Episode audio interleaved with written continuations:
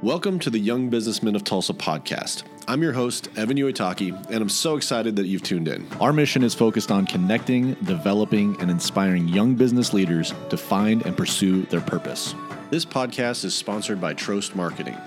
Promoting your business through marketing is essential for growth. Without marketing, you lack the ability to create a conversation with your potential customers. At Trost Marketing, we provide marketing solutions that fuel growth. We are your source for all of your printing needs, as well as branded apparel and promotional items. If your business wants to stand out to potential customers, contact the marketing experts at Trost Marketing. Visit us at trostmarketing.com or call us at 866 492 7820. Young business leaders, welcome to the YBT podcast. I'm your host, Evan Uitaki, and I want to welcome you to podcast number 106. Uh, just rolling along here with the podcast. Excited to bring uh, another exciting guest uh, to you guys today. Today is a guy that I've gotten to know over a little bit of time, um, just through my church and just kind of seeing him in uh, uh different areas of life. And uh, uh, as I've gotten to know him and gotten to know his story, I was like, Matt, you have to come on the podcast, talk a little bit about your story, and talk about what's on your heart because I know there's a lot of exciting things going on in your world. And so I'm excited to introduce to you guys today Matt Schrader. Uh, Matt speaks on a variety of topics aimed at helping people succeed in their day to day lives. Uh, he leads the business A Better View, a window cleaning service. Better View has been operating for over eight years. Matt has spoken in a variety of organizations such as adult professional organizations, sports teams, college classes, and high school youth clubs. He has a Bachelor of Science in Math Education and a master's degree in criminal justice. And he's married to his wife, Jessica. Matt, welcome to the podcast. Say hello to the audience. And if you don't mind, tell them a little bit more about yourself. Yeah, Evan, thank you so much for inviting me. I've had the opportunity to follow YBT really since its inception. And I mean, you guys are tremendous. What's amazing to me to be on this podcast is that I look up to many of the individuals in your organization. Like I've been to the lunches, I've been like, so I look at these guys, I think, man, that's the guy I want to be. Those are the guys I want to be. So I am honored and privileged to have just a short conversation with you about, you know, really my journey in business and what's God done, what God has done in my life, and then just something that I absolutely love. It's a, I mean, Better View. We're a window cleaning service. It's a service organization that, like, if you had asked me when I was a kid, it's like, this is what you want to do. Well, no, that wouldn't even like it wouldn't even hit fireman. It just would have, you know, being a window cleaner, being I wouldn't even known it existed. And yet I absolutely love it. Like, and that's that's just a cool tribute to who we are as individuals and how unique God makes us. Is that there's so many things you can do, absolutely love that many other people won't love. And in my kind of business, if they don't love it, that's really good for me because yeah. that means they're willing to hire me to do it. So Better View started really with the inception of my first uh, the pressure I started to feel as because I was a teacher for 11 years, mm-hmm. and it's a well-known fact. Teachers you get a salary income you don't make very much. You know that is not why you're doing it. It's not the pay. For sure you're doing it for the impact you can make on individuals. And i started to run into this thing that the lifestyle i saw i wanted and some of the things i wanted to do in my life was not going to be re- reached through teaching. So it's the the first thing i wanted to do was pay off my student loans.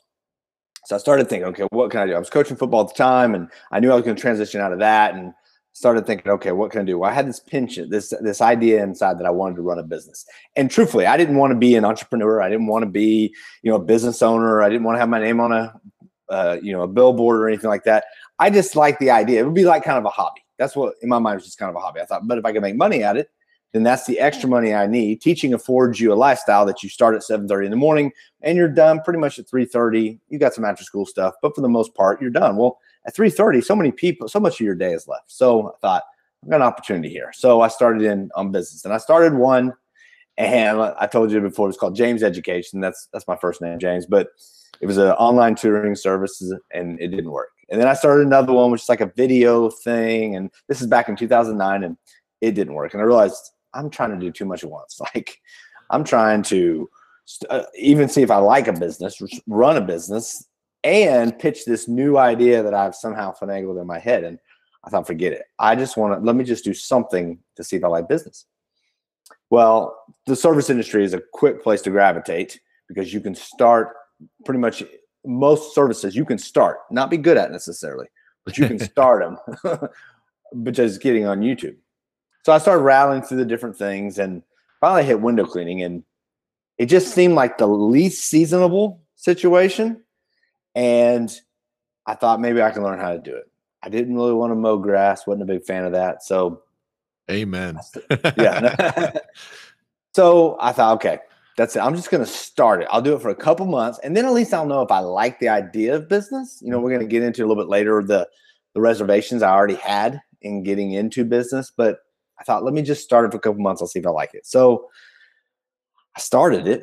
Turned out I liked it. I liked running business, and I saw this spot, this space, and you're a business guy, and it's not long in business before you realize that if you can find a place in the market, a question that's not being answered, a problem that's not being solved, then you've got a spot where you can make some money. And I realized that a lot of service industries face two challenging issues. And the first one I call the creepiness factor.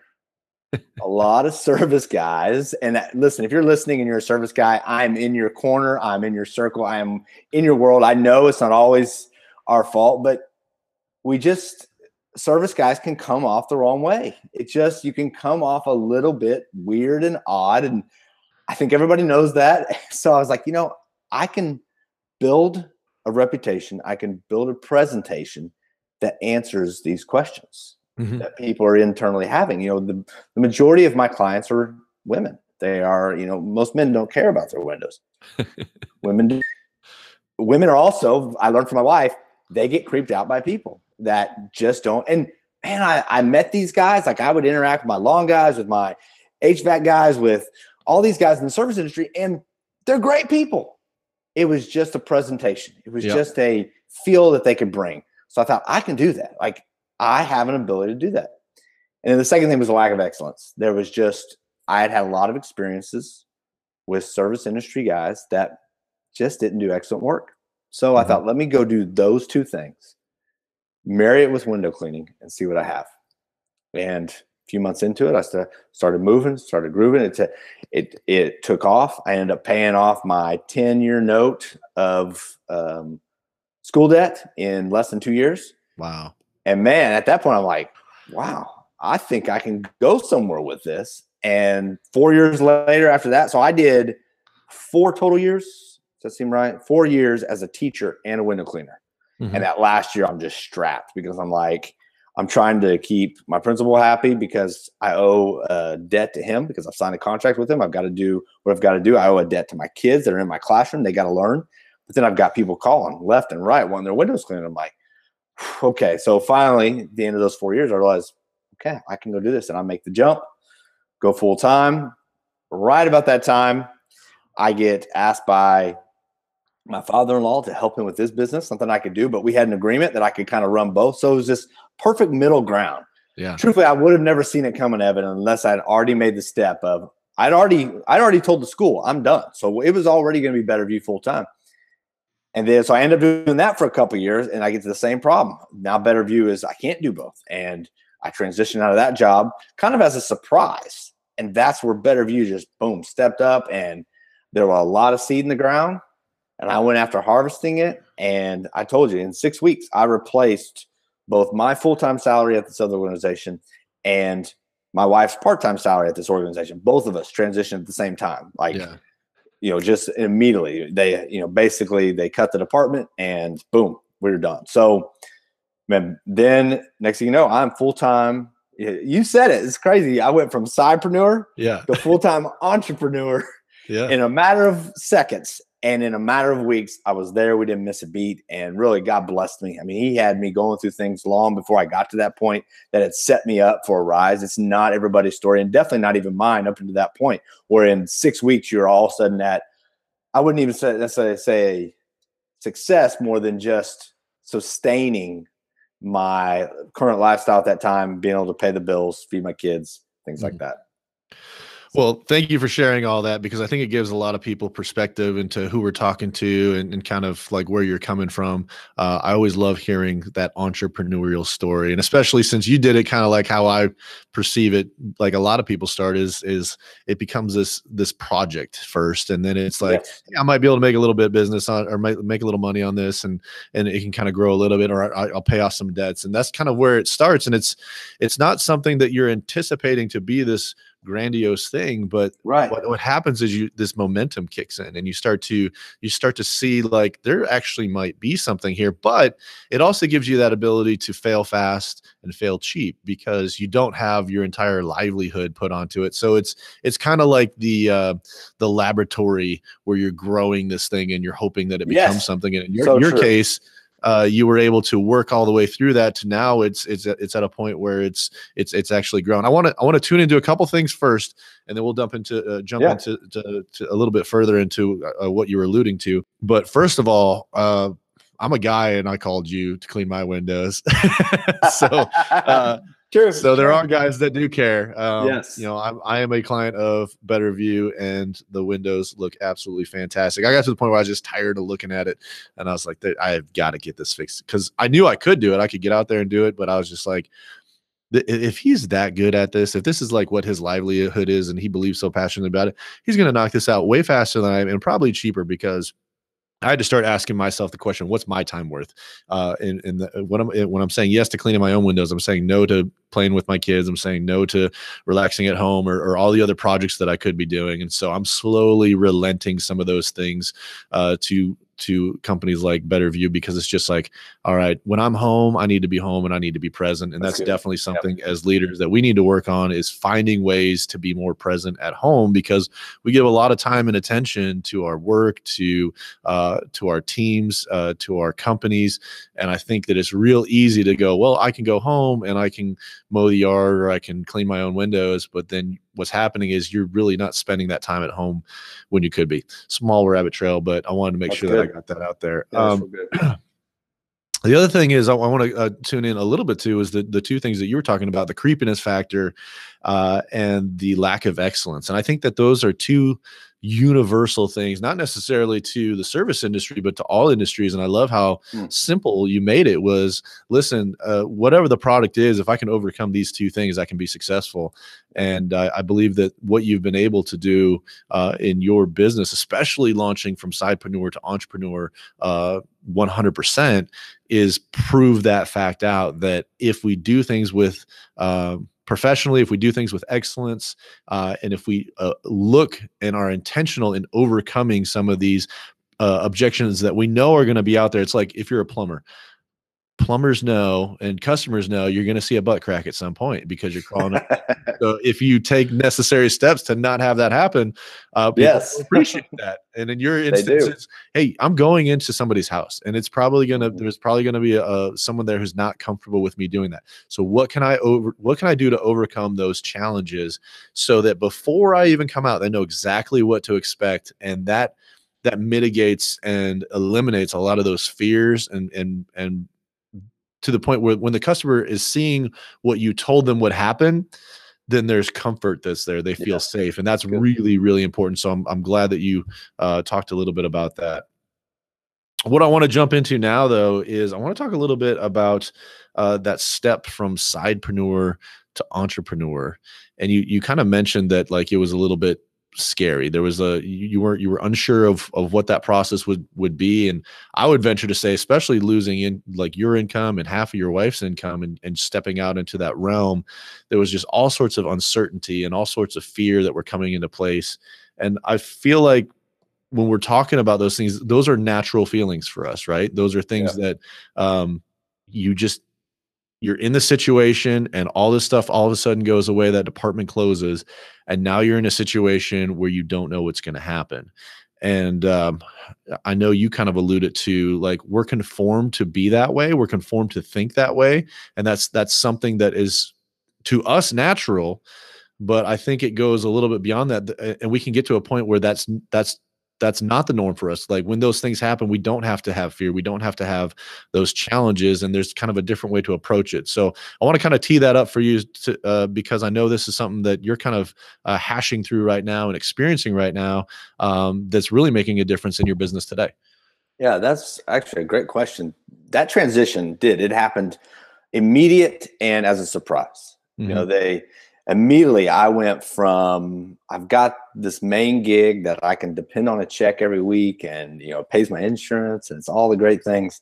And then oh, I've got this side gig when I need some fun money, when I need some, you know, I need to like you said, pay off some debts or you know, build our emergency fund or all those things. I've got also this gig. And leading up to that point, I think is what kind of set me up to be a success. You know, the answer is when you go to work every day whether it's it's the same thing whether you work for somebody who's super secure and the company's super established and it's got a you know great clientele and it's going to be there forever or you're in a place where you're like ooh i'm you know i am literally earning every dollar i need on that need to know basis is every morning you've got to get up You've got to start work just like it is. And I started the mentality long before I got to the need or the opportunity.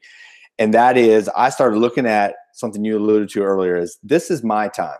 I only have a limited amount of time to fit in what I need to do.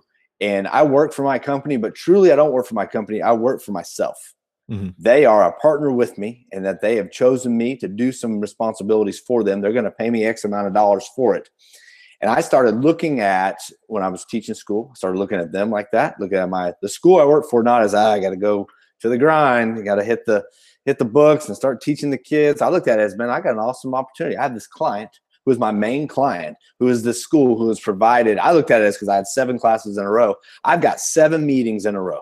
Seven meetings. I've got to pitch this presentation. This is when I first started transition to a business mentality. I've got yeah. to pitch this presentation. In that case, I happen to be teaching math but I had to pitch this mathematics presentation that I had to get them to buy into by the end of this 20 minute period oh, and then take this. it and run with it. So yeah.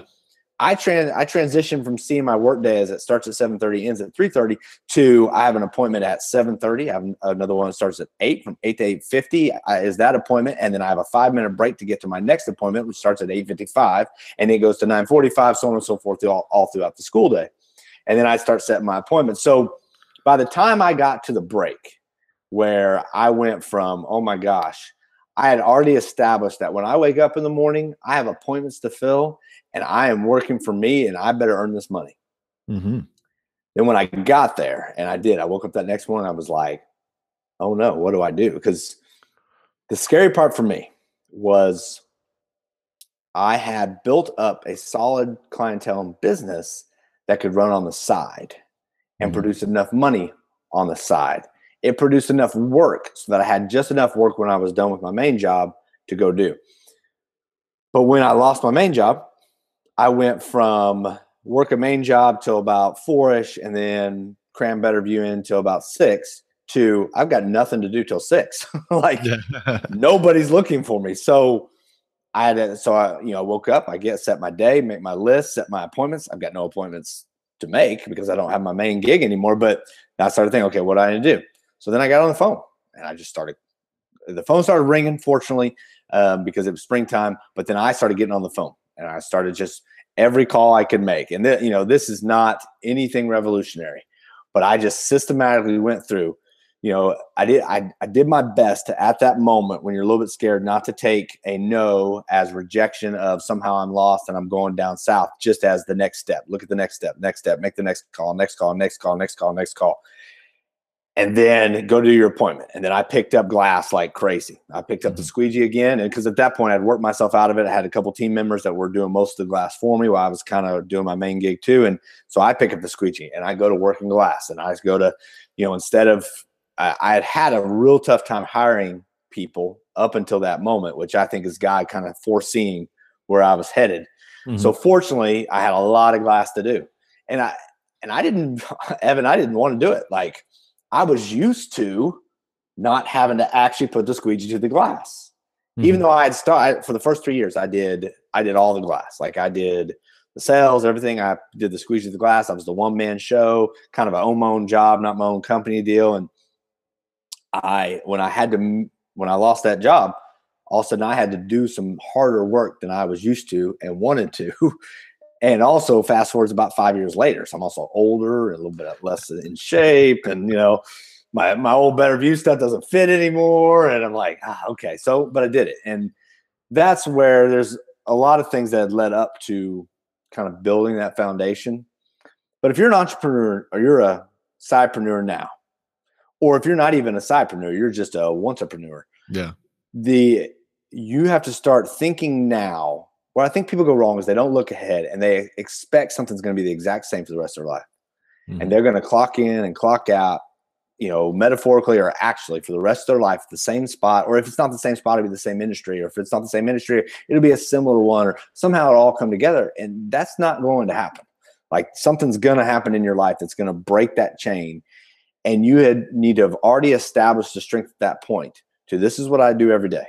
You know, it, I'll tell you another thing. It reminds me of I lost, so I've been fired twice in my life, and I've but I've lost a total of three jobs. So I got fired. Um, because I didn't do, I guess it's kind of a firing, but I was teaching in Florida and I didn't do what I needed to do cert- certification wise. Like you got to keep your certificate up. I just mm-hmm. blew it off. I was young. I was like, ah, you know, it'll work out. You know, I'll just get it done at the last minute. And it didn't. So I don't get it done. My school's like, hey, we have to let you go.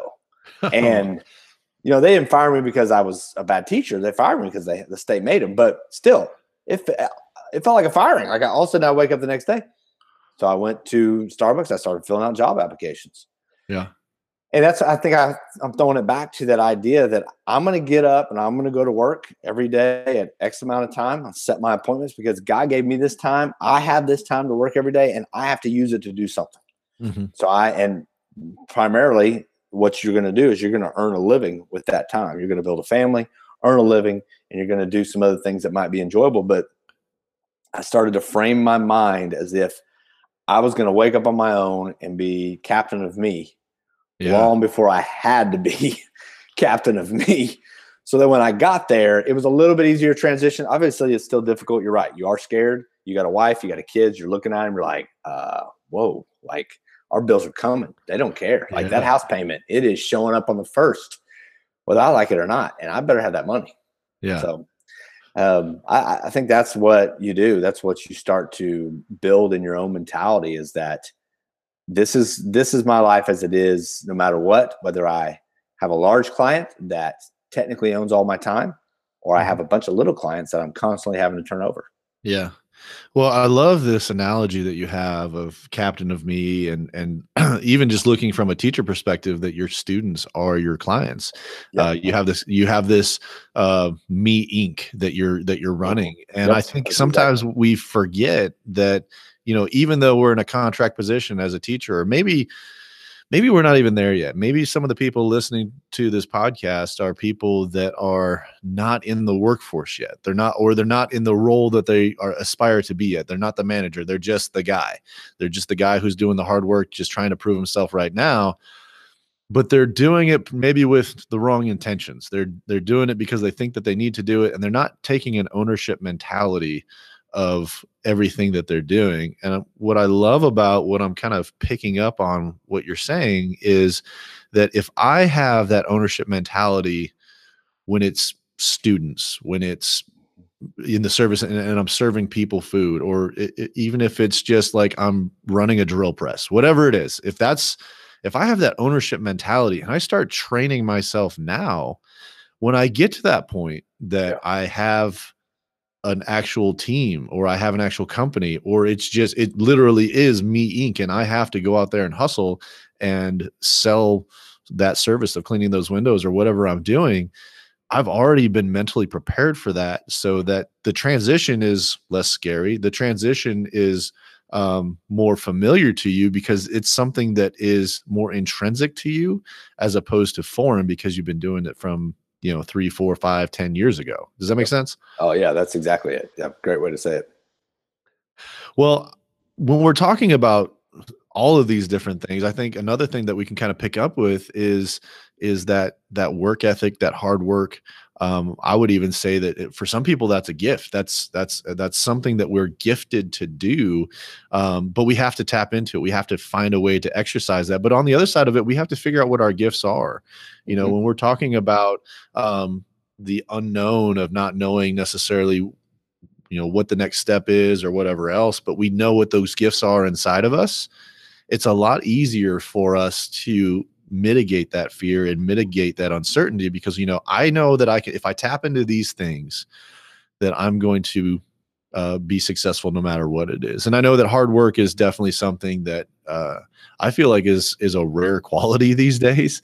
Yeah. Um, and I think it's just easy for us to not put in the hard work because uh, it's easier to kind of blend in. But when you're in that me Inc. situation, that hard work shows up and it uh, and it doesn't show up, eh, you can tell, and, and it shows up when you, you can't pay the bills or that revenue is not coming in or those clients aren't there. So all these different things are are starting to to swirl around that. But I want to get back to that gift part because I think that's a key word here. Um, finding those gifts, finding those things that you're talented in, and I think that you kind of tuned into some of those through your journey uh, to figure out what your gifts were what are some things that the listeners can do and, and the people listening here today that maybe are in a similar situation as you?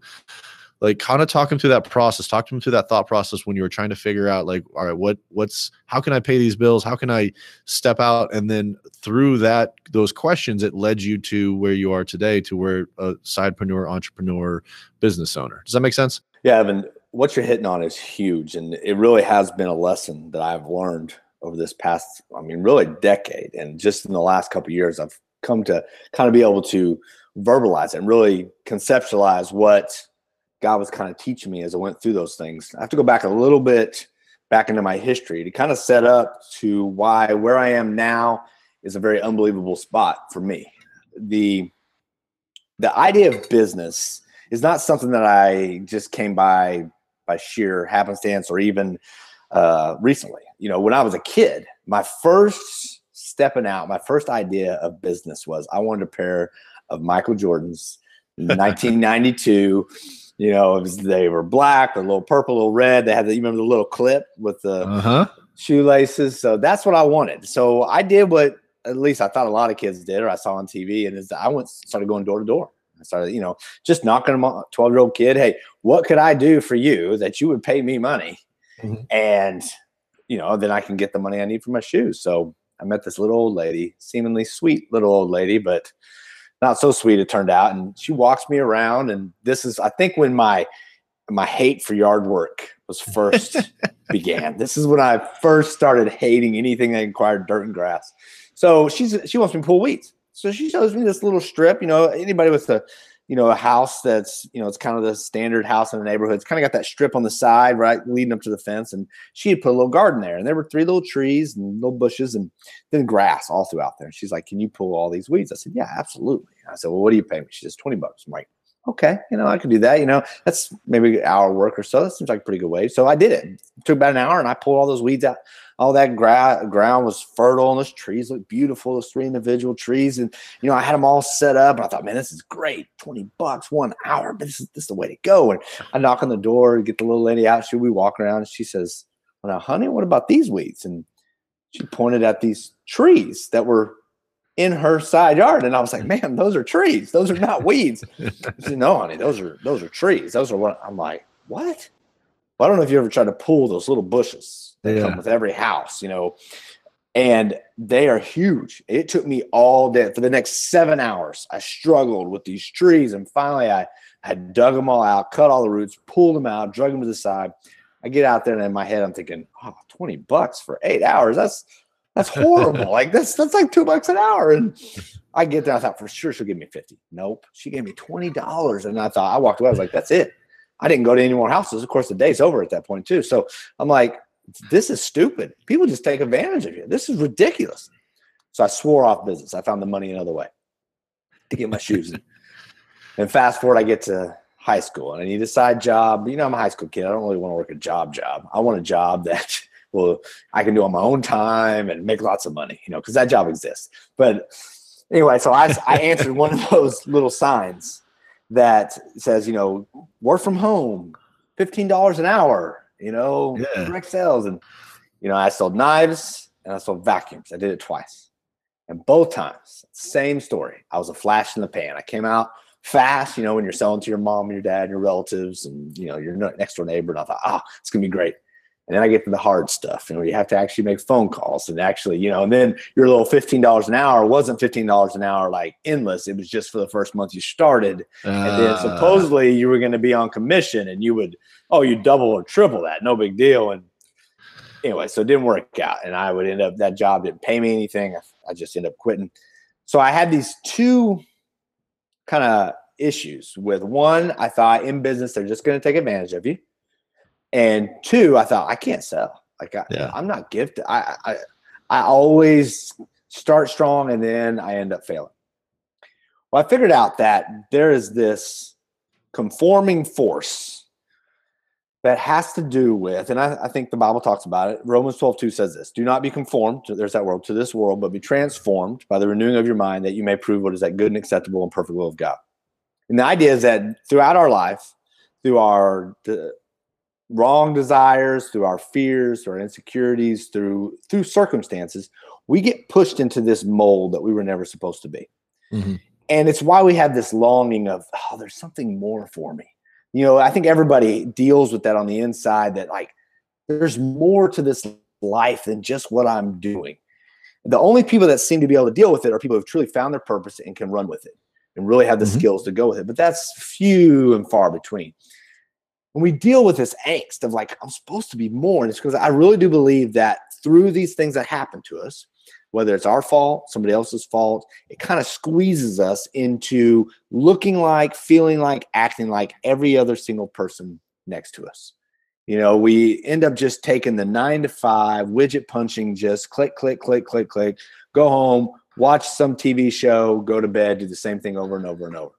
And we may do that for different companies, different organizations. You may do it in different careers, but that is a horrible way to live.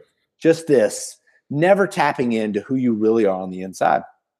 Well, that was happening to me. And it was part of the pressure I was feeling, in addition to the financial pressure, in addition to looking down in my life and thinking, and the teaching, this is not going to lead me to where I want to be. I think, I think I want to do more. And I said, I had sworn off a business.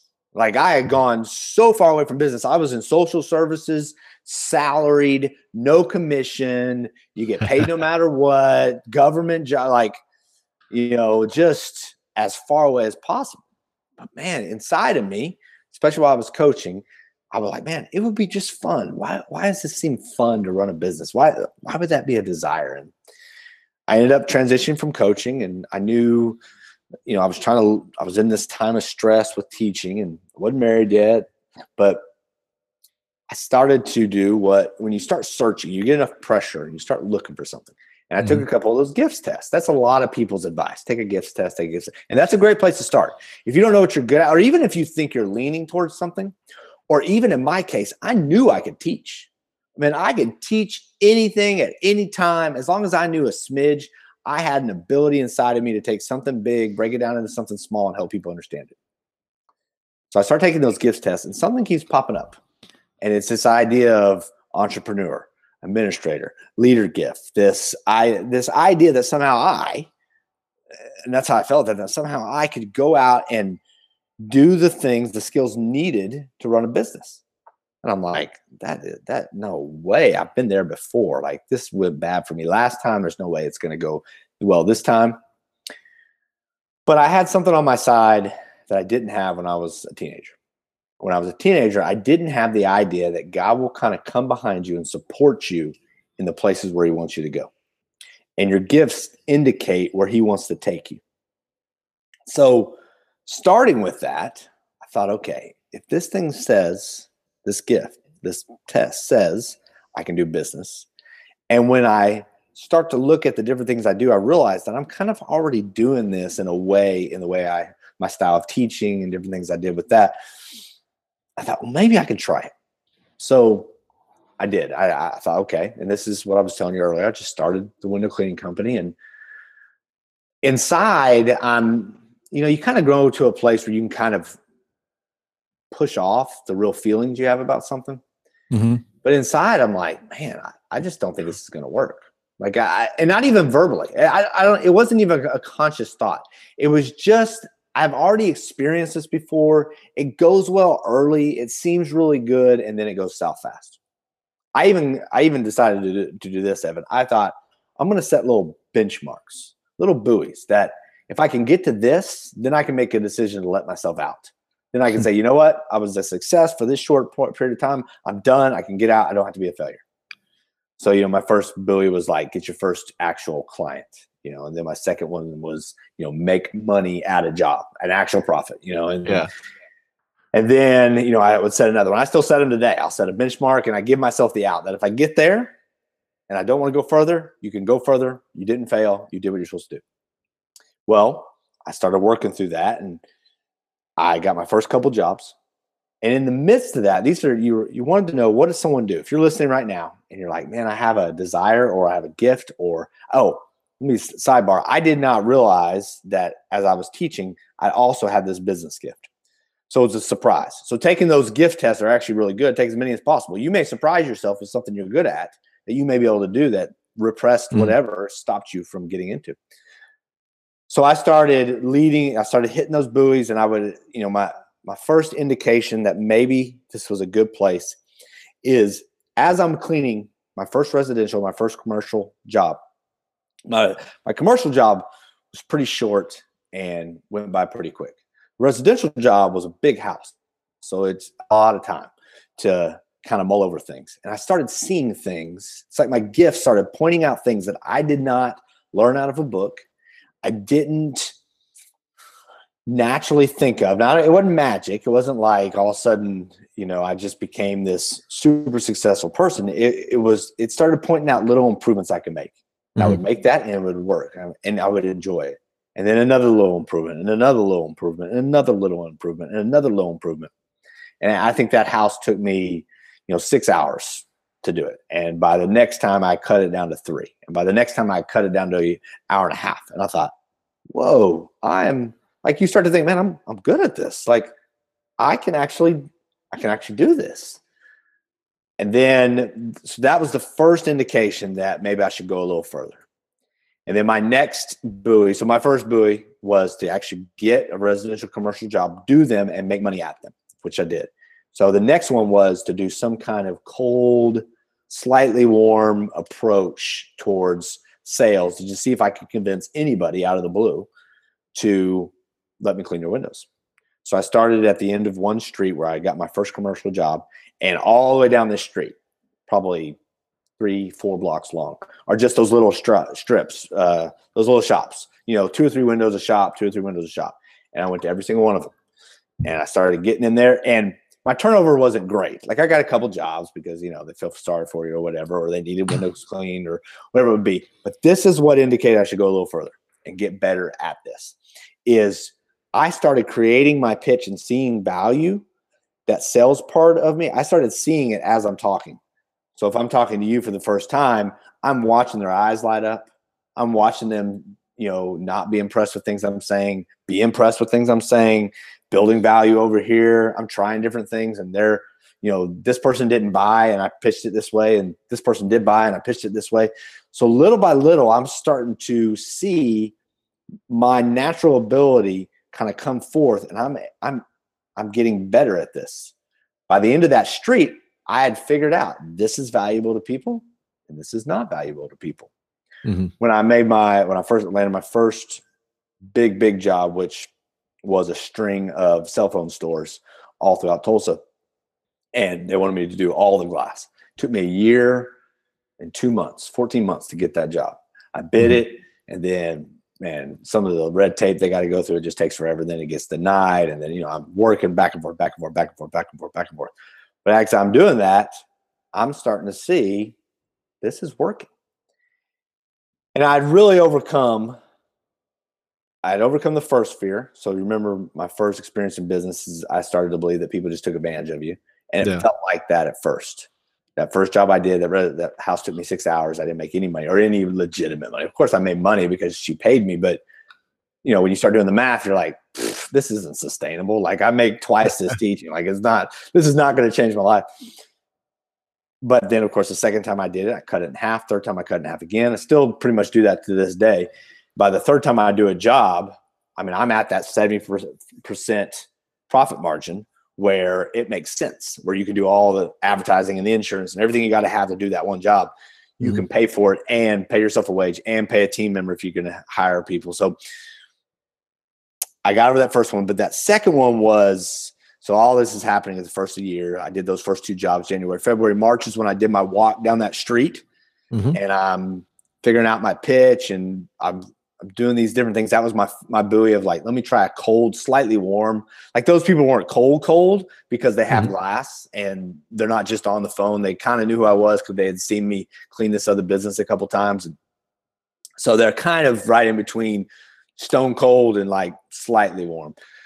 But then my last one was I went through that dip, that flash in the pan feel that I had mm-hmm. hit when I was doing knives and uh, vacuums and I had it dropped and like I couldn't get anybody. And it's the same pitch I've been working that people have been saying yes to. And part of this was getting that big job. They just kept saying no. And I kept presenting it. And at the same time, I'm trying to get other jobs. Some of them are going, some of them aren't. But I kept getting better and better and better. Finally, and you alluded this, I'm so glad you mentioned this. This was the hard work part. Yeah. This was going through the difficult, having some confidence that if God had gifted me to do this, so this is the transforming part of that scripture. If God had gifted me to do this, and the world had worked really hard, and when I say the world, I mean like the environment, not specific people, even although some of them were specific people, but just this overall sense of my life had worked very hard to push this out and press it down inside so I would never go after it, then maybe there was something here. So in that, that's what motivated me to kind of do the hard work. And it was uh, March was my big push. I got a bunch of jobs, and then April, May, June was just like dragging. Like, come on, somebody say yes. You know, unfortunately, yeah. I'm still teaching, so I do have money coming in, but I'm like, come on, something. But then July, whoa, July, I ended up doing.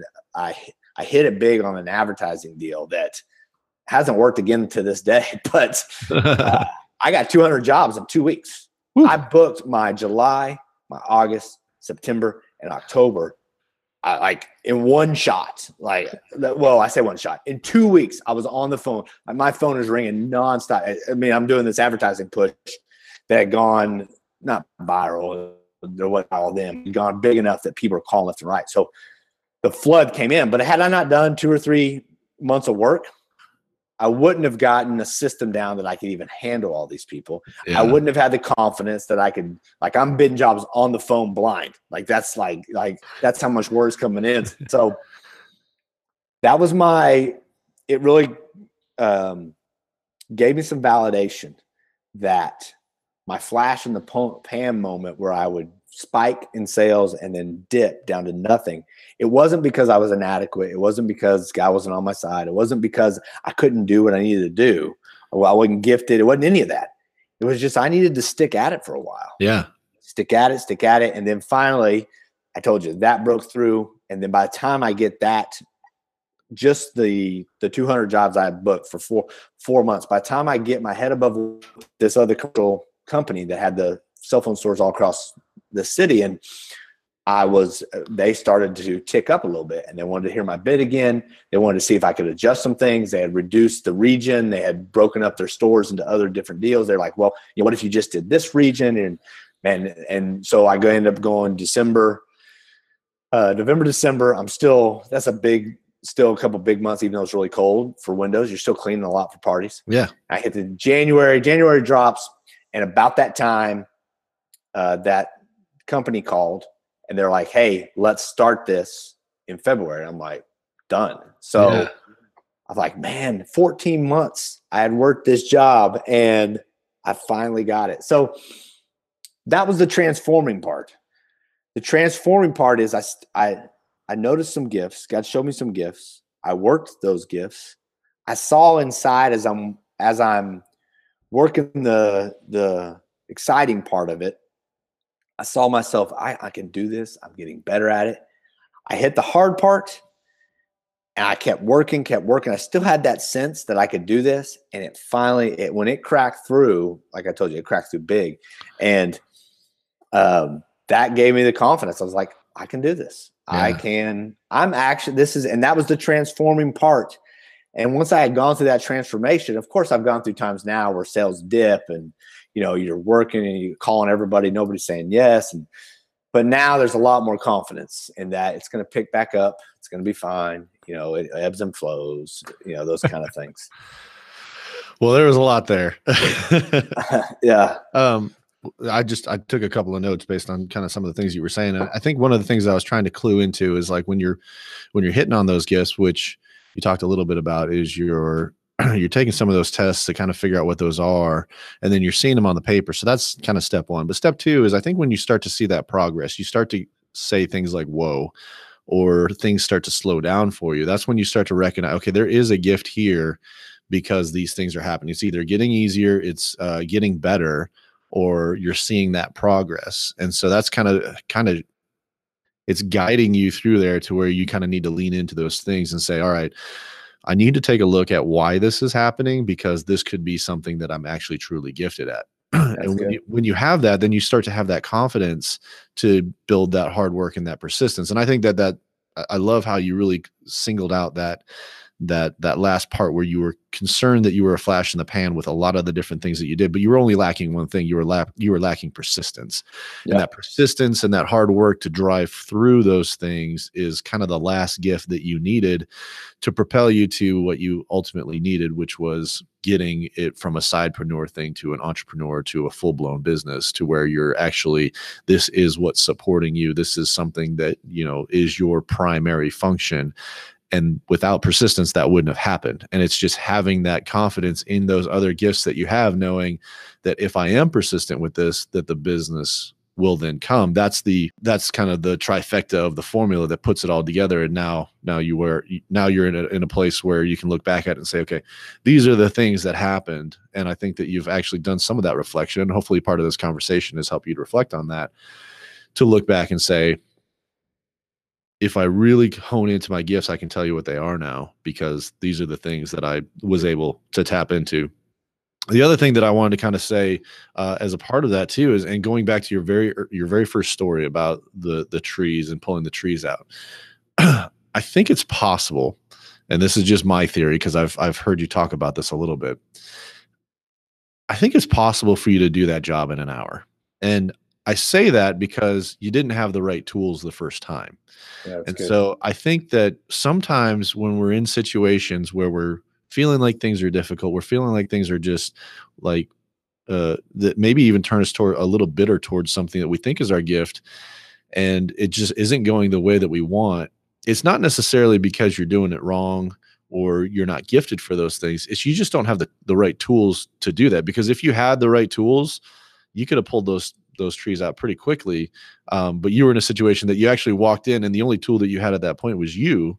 Yeah. I don't think you had any. I don't think you had anything with you didn't. in your hands, and so that made that job that much more difficult. It'd be the, the the same thing would be for me. Like for example, I have a two story house, so if I was going to clean my upper windows, I would have to get a ladder of some kind, and then I would have to move it to each individual window, and that's going to take a lot of time for me to do that.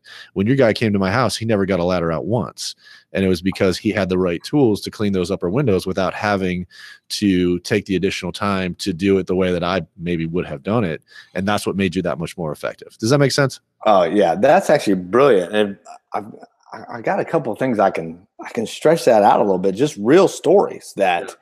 I actually walked through some some similar situations. So when I first started window cleaning, uh, I gotten I run into a guy as a business guy. I was kind of being mentored by that by at the time, and little did I know his first business that he had already started, bought, or started and sold at that point in time, and had been several businesses beyond, was window cleaning.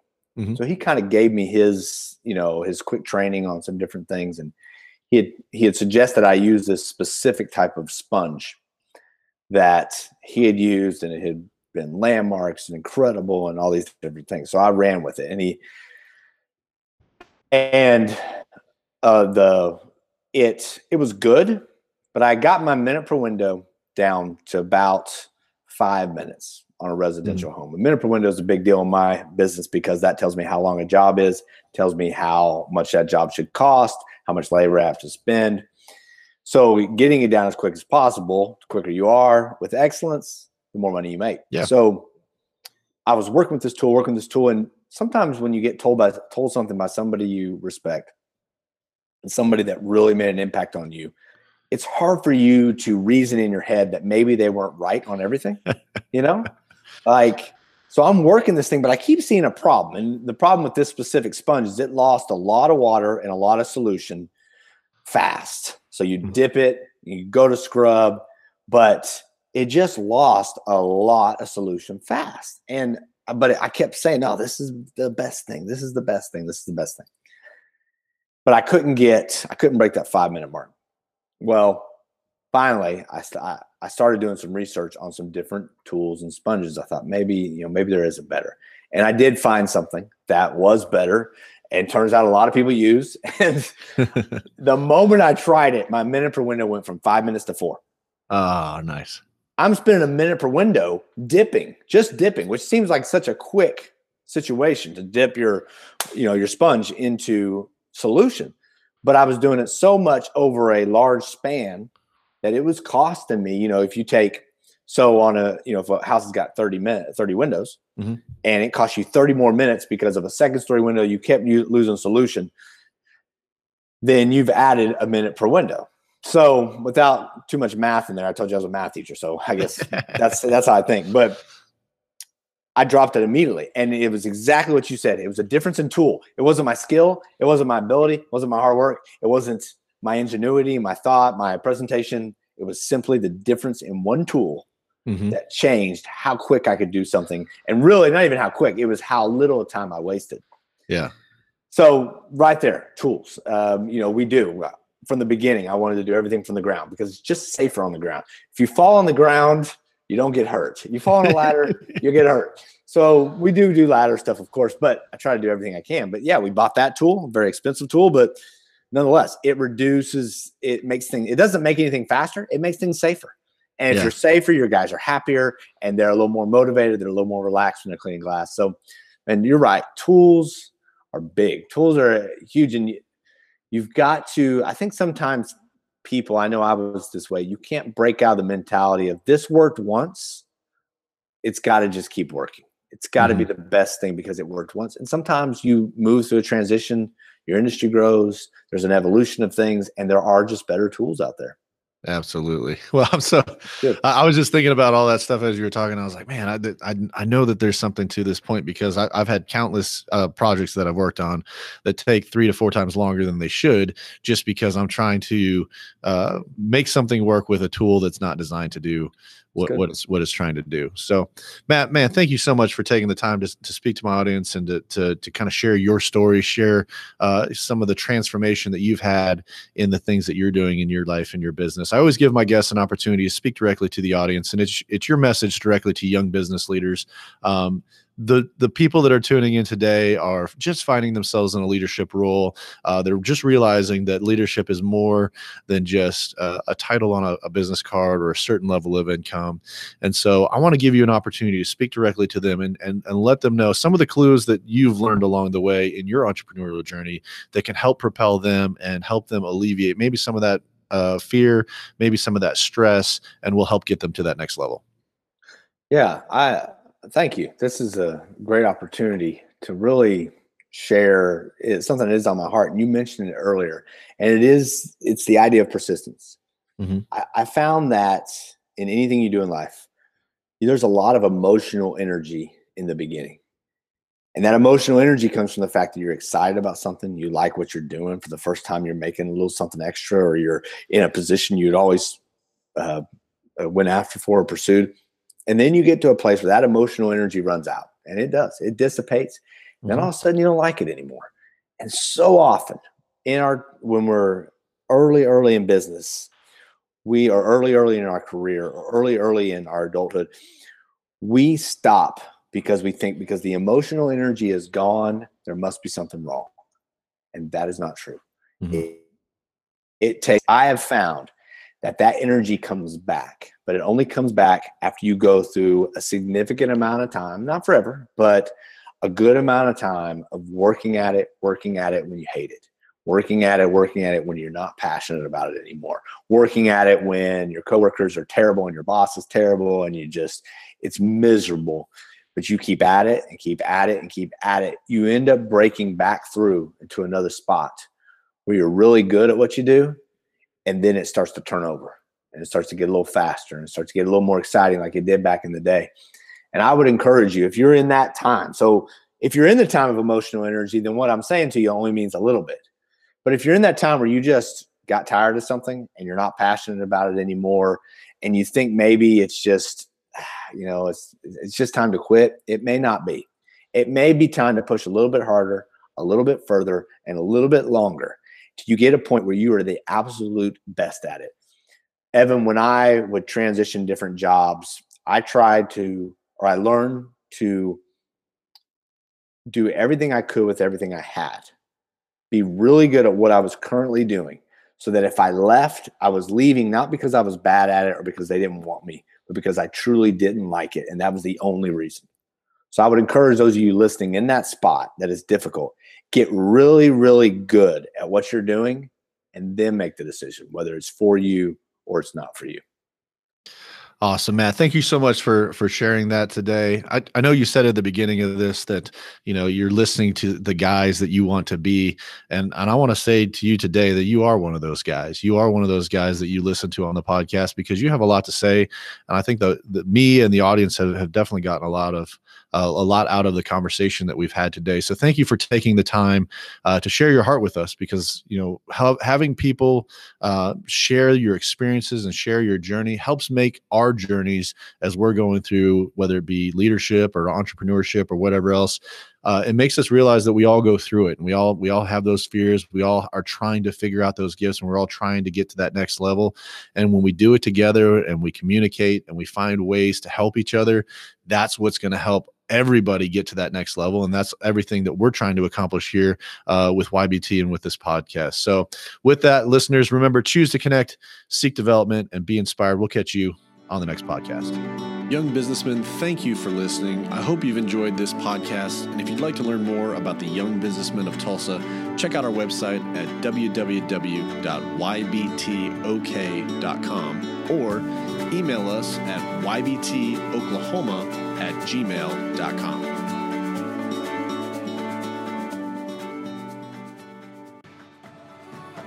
If you live in the Tulsa area and would like to hear one of our great speakers live at our monthly luncheon, we meet on the second Monday of every month from 12 to 1 p.m. Like us on Facebook for details about locations and upcoming speakers. Lastly, if you like what you hear, please leave us a review on iTunes and share us with your friends. Thank you for tuning in to the Young Businessmen of Tulsa podcast, where we connect, develop, and inspire young businessmen to find and pursue their purpose.